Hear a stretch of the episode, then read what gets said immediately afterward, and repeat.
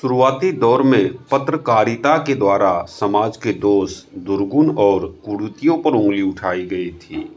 मुद्दे खड़े किए गए, गरे मुर्दे उखाड़े गए। समाज को दिशा दी गई। एक विश्वास कायम किया गया और इस तरह पत्रकारिता ने राष्ट्र के चौथे स्तंभ का रूप ले लिया। लेकिन अब ऐसा नहीं है।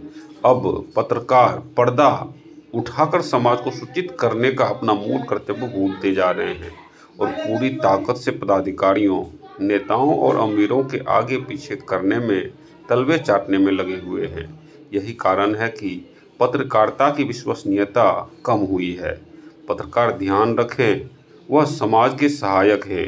समाज का आईना है, किंतु समाज के संचालक बिल्कुल भी नहीं है। खगड़िया जिला के उभरते पत्रकार और समाज सेवी बोलता खगड़िया के पत्रकार अविनाश भास्कर ने पत्रकारिता पर छायावादी उंगली उठाते हुए कहा है कि समाज को आम जनमानस से जुड़ी सूचना देने के उद्देश्य से शुरू की गई पत्रकारिता जब राजनेताओं के आश्रय में पहुँच जाती है तो उनके पूरे पेज पर सरोकार से जुड़े मुद्दे के बदले नेताओं के भाषण प्रकाशित होने लगते हैं।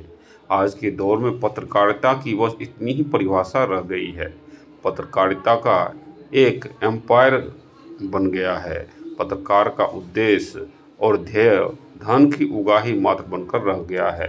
समाज सेवी पत्रकार अविनाश भास्कर ने कहा कि जब पत्रकारिता नहीं थी, तब भी समाज में विचार विमर्श थे, स्वतंत्र संवाद और स्वतंत्र मत थे। ऐसा नहीं है कि पत्रकारिता ने ही समाज को सोचना और चलना अच्छा बुरा या ऊंच नीच सिखाया है। पत्रकारों को यह याद रखना चाहिए कि हम सिर्फ़ मुद्दे का सौंदर्यीकरण वितरण और मूल्यवर्धन करते हैं।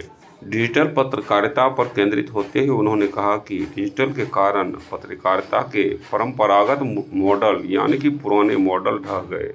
यह परिवर्तन का समय है। तकनीक के इस्तेमाल ने पत्रकारिता के स्वरूप को बदल दिया है। लेकिन डिजिटल हर मर्ज की दवा नहीं है। चूँकि तकनीक की यह खामी रही है कि वह जिस समाज में जाती है उसी के रंग में रंग जाती है। याद रखें कि डिजिटल प्लेटफॉर्म पत्रकारिता का पुर्जा मात्र की तरह है और उसे पत्रकारिता पर हावी ना होने दिया जाए, इसी में बेहतरी है। तो दोस्तों, अब तक के पॉडकास्ट में बस इतना ही। मिलेगा किसी नए टॉपिक के साथ, किसी नई अंदाज में। तो अब तक के लिए अविनाश कुमार को दीजिए इजाज़त। नमस्कार।